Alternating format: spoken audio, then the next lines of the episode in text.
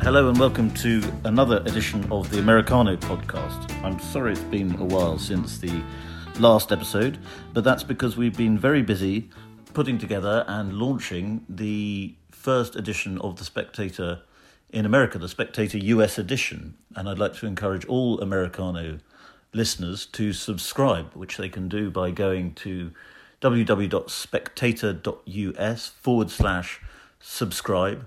And there you can take advantage of one of our offers. I would encourage you to do that. Um, we're all pretty pleased with the magazine and how it's come out. So, back to Americano. I am joined today by Daniel McCarthy, who is a contributing editor of Spectator USA, as well as the editor of Modern Age. And we're going to be discussing impeachment and the future of the Republican and Democratic parties. Dan, you wrote an excellent piece for us yesterday in which you said that impeachment was regime suicide. Can you take us through exactly what you meant by that?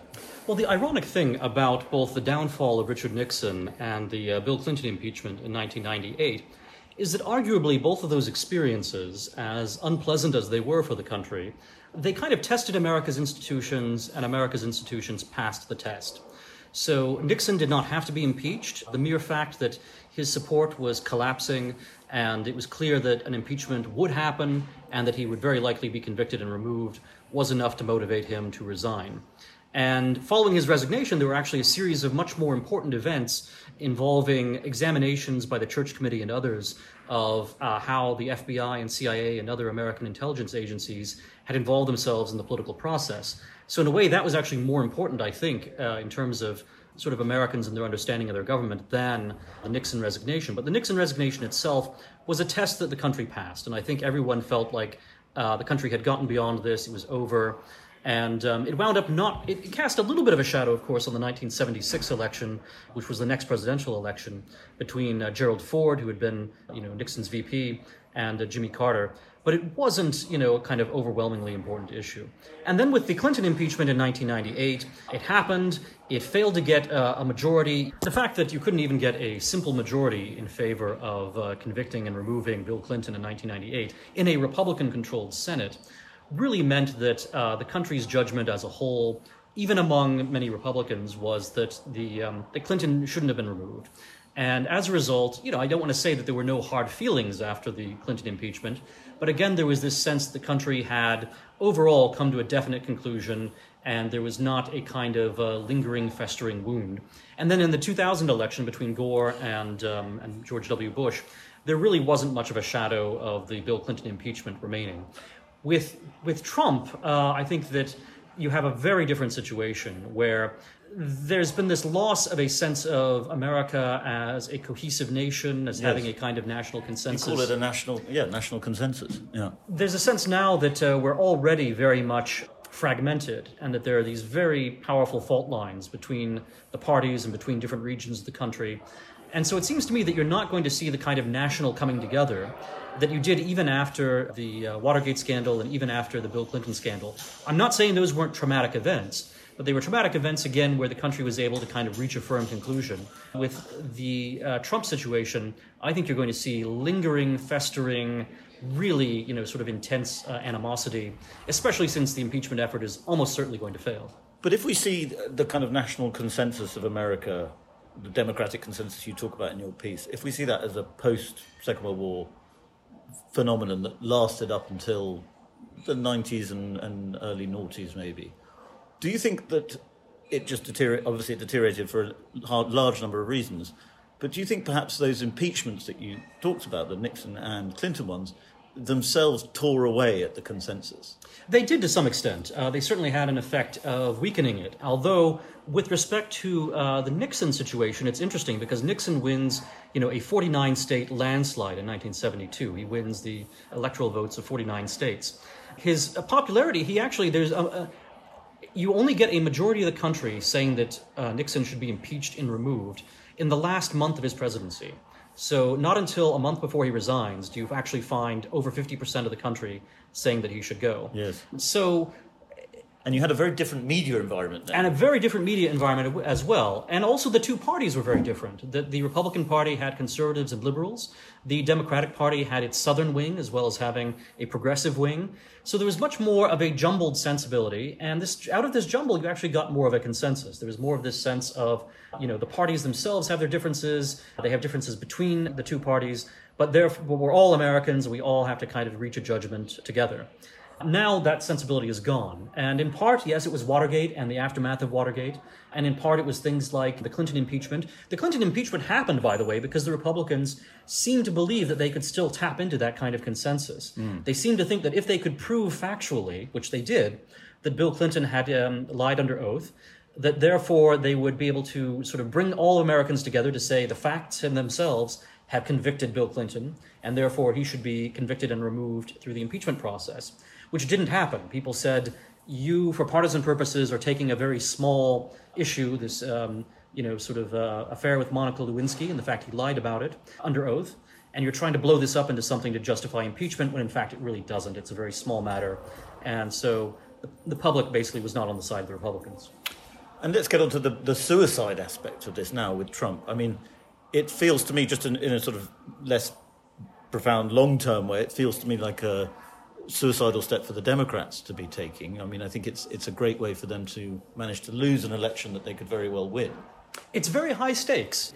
And there are many ways the Democrats can wind up losing this. One is if the American people decide that impeachment is a circus and it's unjustified, and they wind up uh, being a little more sympathetic to Trump afterwards than they had been beforehand.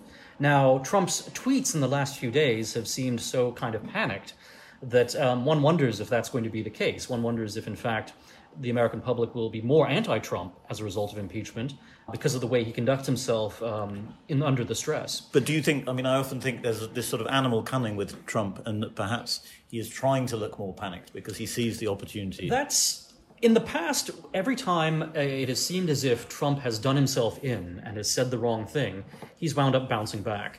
Maybe that will happen again, or maybe this is the time when his luck runs out and he's on his ninth life and Yeah. the cat is, you know, dead after this. Uh, with Trump, it is absolutely difficult to predict. Uh, but there are other ways that Democrats can wind up losing, right? So even if they wound up getting exactly what they wanted and they removed Trump from office, that makes Mike Pence president. And then Mike Pence would, uh, you know, be the obvious Republican nominee in 2020. He's, you know, Democrats will say that he is blemished by having connection with Trump, but personally, he's going to be extremely different from Trump. So the question will be: Will the American people feel as if Pence is the same sort of volatile, controversial figure that Trump is, or it, will they feel that uh, Pence is a kind of reassuring figure, and that America doesn't want to have three presidents in the span of 12 months? In which case, it seems to me that Pence would be in a very good position to win the 2020 election, and Democrats would then, and Pence would actually be eligible to run then for a, another term in 2024. But it's interesting you say that because I, I mean, I'd have thought from your other things you've written that you'd see Pence as a as a true representative of a party that really no longer has a foothold in America.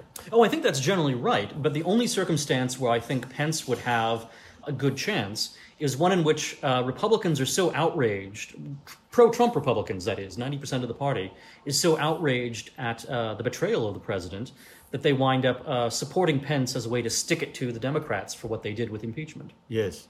So I think it would actually, it's the one thing that would really superglue the Donald Trump base to Mike Pence. It's the only that's the only thing that could. The absolutely only thing that would. That's right.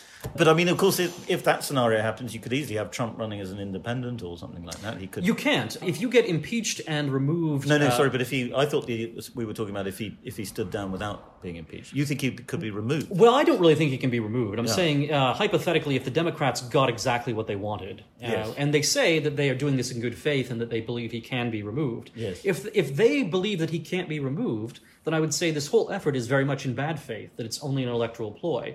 And if that's the case, then I think um, even people who don't like Trump should look at what the Democrats are doing and say, you should not be using something as serious as impeachment for mere political purposes like this, that it's in fact even worse than what was done with Bill Clinton in the 1990s. And how true? It's been speculated quite a lot that um, Pelosi and the Democrats are playing a clever double game here because they want to also take down Biden, and they see this as a way of hurting Biden by attacking I Trump don't thi- I because obviously exposes. Uh, yeah, I don't corruption. think that's the case with Pelosi. Whether there are other factions in the Democratic Party that would like to see this take down Biden as well, I think that's quite possible. And it is interesting to me that you know you had the left wing. I don't want to say the pro Sanders wing necessarily of the party, but the left wing of the Democratic Party. It was putting a lot of pressure on Nancy Pelosi to begin some sort of impeachment proceeding. And it seems to me that that left wing would not be sad at all to see Joe Biden go down. They would Yes. much prefer to have Elizabeth Warren or Bernie Sanders. It's more the the squad than the Bernie Sanders wing of the party. That's It's more the squad, that's Yeah. right. But I think you know the squad and the activist, the activist base behind the squad is certainly more comfortable with a Warren or a Sanders than they are with a Biden. Yeah, the squad we should explain for English listeners is the four radical socialist congresswomen who are causing so much fuss. That's uh, right. Uh, Alexandria Ocasio Cortez is uh, the ringleader, the so to ringleader, speak. and then Uh, it's Ilhan Omar, Presley, and Rashida Tlaib. and Rashid Tlaib. Yes, yeah. And so, I mean, let's talk about this. This, you know, how you, regardless of what happens with Pence and things, you think impeachment could cause a sort of collapse in the consensus could go from vanishing to completely gone. You think it? Oh, I think that's right. Yes. I mean, you, so I we mean, talking, uh, you know, a lot of people love to talk about civil war. The- I know, but are we talking this is a sort of way towards a civil war? No, I, what we're talking about in some ways is almost parallel to what we're seeing happening in Britain right now. Very, Where yeah. there's this sense that these institutions, especially with these innovations like the new Supreme Court that Tony Blair introduced and uh, the Fixed Term Parliaments Act and so forth, that they've actually added up to a series of institutions that make governing impossible. And I think that's what we'd be headed towards in the short run with the United States. That basically there would be no possible even functional governing consensus, even a plurality uh, governing consensus. The, che- the, checks and balances would just be in deadlock. not just not just the checks and balances, but the the people themselves, the American people. I think the, the Republicans would be radicalized by the impeachment effort. They will, you know, see Democrats as basically trying to stage a coup d'état, as trying to, you know, overturn an election, basically overturn two elections, right? Trying to retroactively overturn the 2016 election and proactively, you know, interfere in the 2020 election, rather than leaving this decision to the people, right? Yeah. So impeachment is a political process conducted by Congress, as opposed to a process in which the American people have a, you know, more or less direct say, as with a presidential election. I say more or less because, of course, the Electoral College complicates things a little bit, but um, there's still a sense that the American people feel as if they have a direct, you know, uh, engagement with that process. Whereas with impeachment, it really is uh, something conducted by the media and something conducted by uh, the Democrats who control Congress. It's not uh, something that speaks for America as a whole. And let's talk more about that Brexit comparison because something that fascinates me, obviously. But I think, I mean, in Britain, we're already seeing the breakup a little bit of the two main establishment parties. I mean, you've had parties splitting off now. You had Change UK, uh, the Brexit Party, and it's because the established parties don't really have large enough constituencies themselves. I don't think the breakup has been as dramatic as people thought. And in fact, at the last election, what was odd is that the, both the parties saw an increase in the share of their vote. Do you think we could see finally a situation in America where the two parties start to break up? And I mean, the Libertarian Party's never been a great success here, but you've had third party candidates have success. You could see an opening maybe for an independent uh, candidate of some sort, uh, although it's hard to imagine who that would be. You know, maybe Tucker Carlson, uh, you know, a figure like that. Well, because everyone, Um, I mean, I suppose in the media, everyone would assume that candidate would have to be down the middle.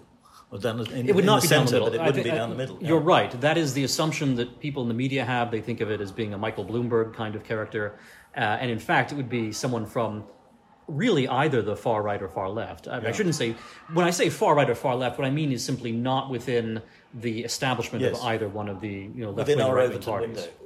Well, you know, I'm, wanna I'm not, I'm not saying some sort of lunatic, but what No, I'm no. saying is someone who's simply not institutionally uh, embedded within the well, Tucker. Carlson isn't a lunatic. He's a, he's a very intelligent commentator. And Right, and, he, and, he, and he's not a politician. He's not within the Republican Party as Yes. you know a kind of establishment figure. Basically, what I'm saying is, I think you'd have a Trump, but instead of doing what Trump did in 2016, someone might just run, you know, directly as an independent. Although even that, you know, as Ross Perot showed, is a difficult path to follow. It seems to me that you could get a more chaotic situation where the two parties as simply umbrellas still exist, but they become much more factionalized and broken down underneath those umbrellas. Yes. And I mean, you're perhaps already seeing that in the Republican Party a bit. Well, in the Republican Party, you're, you're seeing, I think, a steady change and shift from the kind of post Reaganite party that you had with the two George Bushes, uh, a party that tried to be a little bit conservative, but also somewhat centrist and uh, somewhat able to um, uphold the you know military interventionist consensus and uphold the welfare state and you know simply try to do these things more administratively intelligently perhaps Yes. Or uphold the regime, as you might call it. Uh, uphold the regime exactly right. So you had a, a basi- basically i mean reagan you know people talked about the reagan revolution. Reagan was not necessarily an extremely radical president but he really was quite a shift from the kind of presidents that not only on the democratic side but that a eisenhower or nixon had been in terms of their domestic policies with the Bushes, you basically saw an attempt to kind of neuter the Reagan Revolution and make it a bit more palatable for the American mainstream, so to speak, or at least what the establishment thought of as being the mainstream, what the elite thought of as being the mainstream.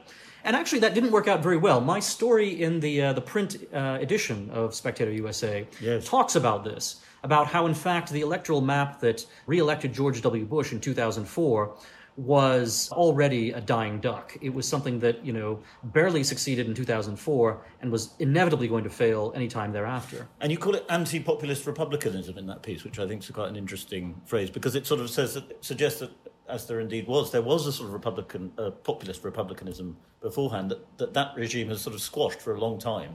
That's right. And uh, I mean, it's actually very interesting because even though, in some ways, the Nixon domestic policy resembled that of, you know, certainly the first uh, George uh, Bush, nevertheless, a lot of Nixon's supporters were people who were quite right wing and populist, especially in 1972, when it was a contrast between Nixon and George McGovern. You know, that was Nixon's silent majority, as he called it. And the silent majority was also very similar to the Reagan Democrats in the Reagan era. And these were people who were not necessarily uh, free market ideologues they were people who were actually very comfortable with certain aspects of um, sort of the welfare state or of policies that were designed to help the working class or the middle class. And they were they were basically a, a proto-populist movement. And during the Bush, the, the two Bush uh, presidencies, that was kind of shoved under the carpet. And there was this sense that, well, we want to keep the votes that these folks are giving us. However, we will just give them the policies that Wall Street wants to have. And there was this sense that you could reconcile that. And the way to reconcile it was by converting the Reagan Democrats, um, who were basically sort of uh, union, blue collar worker types, just put them into uh, evangelical churches, and that will glue them to the Republican, Republican Party. And it turned out that actually didn't work out very well because, in part, it actually the evangelicals were a slightly different population than the uh, the silent majority and the Reagan Democrats. But also, what wound up happening is that as the evangelical movement became more identified with the Republicans, uh, it became less popular, and you started seeing evangelicalism losing uh, some of its strength, especially among young people, uh, that it had when it first entered politics. and that the idea of that what we talked about in the 90s a lot with, of the values voter was actually not really true. It Well, it was partly true, and it still is. But values voters, I think, are also um, economic voters. Yeah. And there, but there are two separate groups of economic voters there. There are the suburban types, uh, what you know are sometimes also called the soccer moms. And then there are uh, the rest of the country, the people who you know have worked in factories or who live in small towns. And uh, the the economic interest groups, economic interests between these two groups are actually quite divergent. And values for a time was something that could kind of uh, stick those two groups together despite the economic tensions. But I think that is less the case now, especially because what you're seeing is that the people who feel economically most hard pressed also feel as if they should be willing to fight harder now on the values issues. Uh, this is the Sohrab Ahmari David French divide. Yes. David French is basically popular with the economic winners, with the people who live in the suburbs and who are the, the value the, the soccer mom value voters. And I think Sohrab Ahmari's position, you know, which is more hardline and militant, Yes, we did discuss this last time you were on, but we should probably fill in, Yeah. in case in case uh, listeners don't remember. that This was a sort of spat, a media spat between uh, David French, who's a writer at National Review, and Sohrab Ahmari, who wrote a column against David French. Yeah, the Wall Sohrab Street Ahmari Journal. and David French are both Christian conservatives. Yeah. But Sohrab Ahmari is rather more hardline. He's outraged, for example, by Drag Queen Story Hour and wants to have congressional hearings about this. And David French takes a more uh, civil libertarian, perhaps, version of Christian conservatism. And the interesting thing is, even though the politics of Trump are generally not about Christian conservatism, especially explicitly so, Nevertheless, the divide that you see between Ahmari and French mirrors quite exactly a divide you see among you know sort of other types of voters over things like immigration between the hardliners and the people who want a kind of conservatism that is able to uh, work with liberal institutions And so that's why I think that you actually have this coalition. I, I sometimes call it, you know, sort of the, the faith and nation coalition that puts together the sort of Sohrab Ahmari types with the immigration restrictionists and, you know, the Trump base. So it's a very complicated happening, but it is a divide between, you know, that kind of hard right on the one hand and then the more liberal right uh, with David French and with the, well, with the Never Trumpers. I mean, it's the Yes. Jonah Goldberg and um, David Frum and Bill Kristol and so forth. But as these factions sort of try to stick together and form coalitions, it, we, we seem to be quite a long way from that at the, at the moment. And we also have, as you suggest in your piece about impeachment, a regime that is getting increasingly desperate and, in, and is increasingly reluctant, as we see with Brexit, reluctant to face the ballot. That's exactly Uh, right, yes. And, and so, well, obviously, impeachment is, lots of people have said this, but I think it's true that impeachment is a way of avoiding direct democracy. And, uh, well, direct democracy is a misleading phrase, I know, but, and, and it's similarly in Britain, we have the Supreme Court and we have the Labour Party ducking a general election in, in their attempt to thwart Brexit. That's right. The, the risk here, and you see it happening in different ways on both the right and the left, is that a establishment that has lost, you know, sort of the mandate of heaven, that no longer has very much uh, popular support, will be able to circumvent democracy long enough to stay in power for a few more years, to get a couple more presidents uh, that are suitable for, you know, sort of the 1990s mentality, and that what this does is it winds up building up the pressure which is eventually going to explode, which we already did explode in terms of Brexit and Trump in 2016. But if you now try to reverse that and put this pre- pressure back in the pressure cooker, it may very well come out even more explosively in the future. So Donald Trump might be only the beginning of the kind of populist figures that we see in politics. And I, sec- I suspect they will be both on the left and on the right. Yes. That, that uh, Sanders and Warren and Trump are only, you know, sort of the first stage of what's coming if the establishment doesn't face the music. But you, interestingly, you're seeing that very differently to how a lot of people see it, which will be that sort of Trump had flirted with this very dangerous politics, and that sort of ignited the fire. What you're saying is igniting the fire is the people who are trying to put it put it out. That's exactly right. Yeah. I mean, but but the ironic thing is that the the establishment understands this.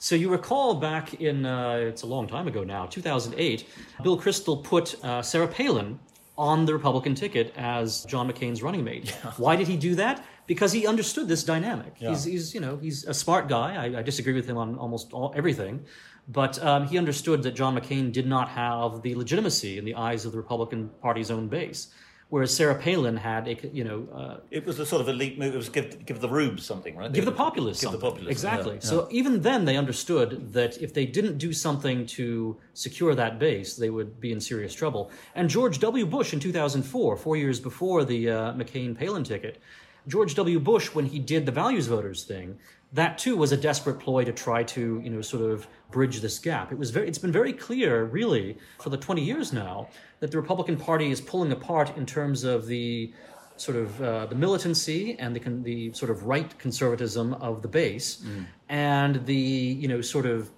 center right liberalism of the elite. Yes. And various attempts to bridge that. Bush in 2004 with values voters, McCain and uh, in 2008, but with Palin on his ticket, have failed. And Tr- and Trump Trump did the opposite to the in, in Exactly. the picking Pence as a sort of establishment.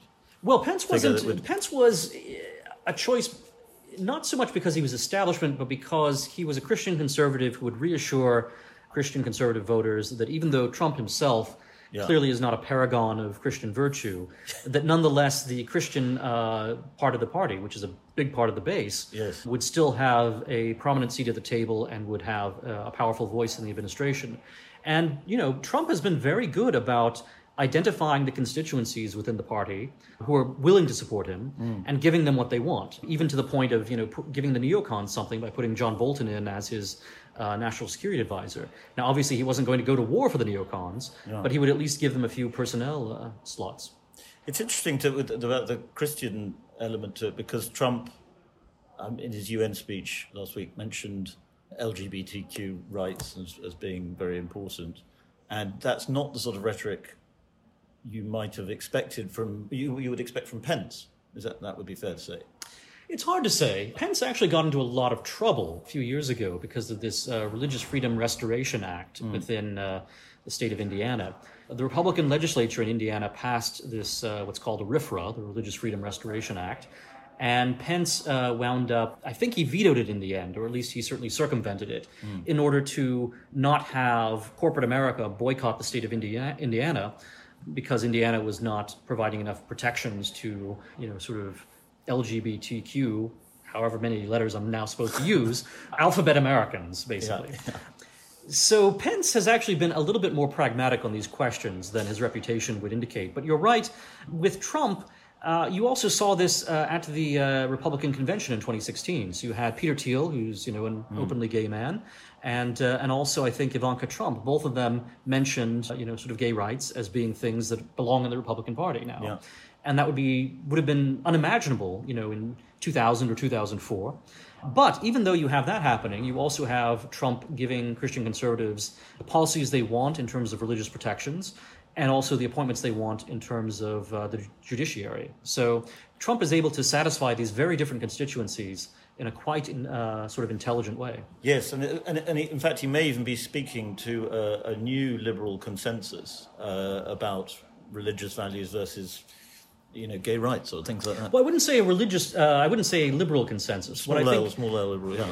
Uh, even then, I would say it is Trump's sense of transactional politics. He understands this group can give up so much, but it can't give up any more.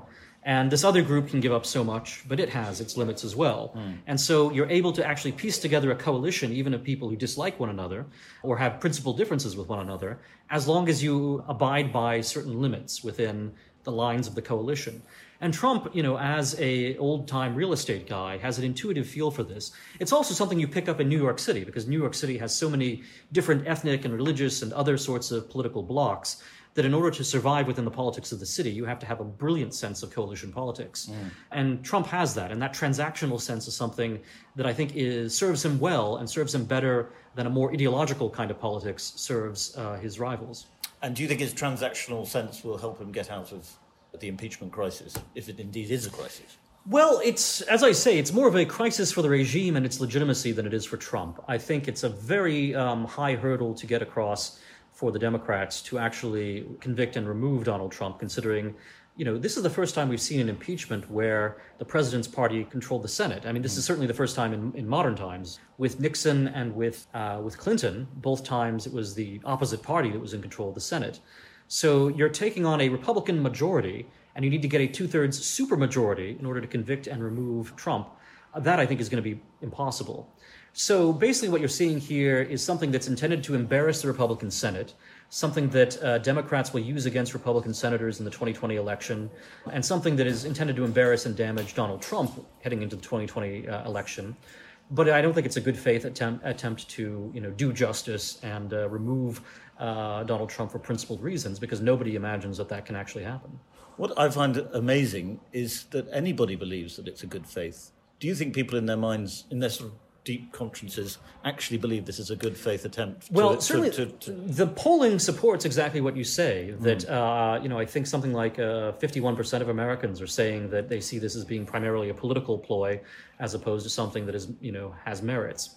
Um, maybe that will change. You know, it's it's hard to say what will happen, but I think Americans are becoming increasingly, you know, sort of aware that uh, impeachment is a political process. With Nixon, you could say, you know, what had happened was so bad that everyone had to agree that this that his resignation was necessary. With Clinton, it was clear that you know what Clinton had done was um, contrary to the law and the the sa- sanctity of the law that he should have been upholding, but the matter itself was so small that it wasn't something to merit impeachment. Now, what you're seeing is this real fracturing of, you know, sort of the Democratic activist base insists that Donald Trump is a fascist, he's a racist, he is destroying America, and he must be removed. And that's, you know, maybe, you know, 30% of uh, the Democratic Party that believes that in a really hardcore, you know, take no prisoners way. And then 30% of the Republican Party believes exactly the opposite that Donald Trump is the country's savior and any attempt to remove him is a coup d'état and is uh, attempted revolution. That it, you know we're going to have guillotines and Jacobins in the streets, and we need to fight back against this. So it's all this impeachment uh, thing is doing is radicalizing people, and then everyone in the middle they look at this and they say this is being fought out between two quite radical wings of the Republicans and Democrats, and that um, there's nothing that smacks of good faith, you know, sort of law and order here. This is just politics being driven by radical elements. Dan, it's always fascinating to talk to you. I hope we'll do another impeachment podcast in the near future. Oh, I'm sure we will. Thanks, Freddy. Thanks, Dan. Thank you very much for listening. I hope you enjoyed that episode of Americano. And I'd like to encourage you all to give us your feedback, positive comments or constructive comments only, please, to podcast at spectator.co.uk and say anything you like there as long as it's reasonably polite.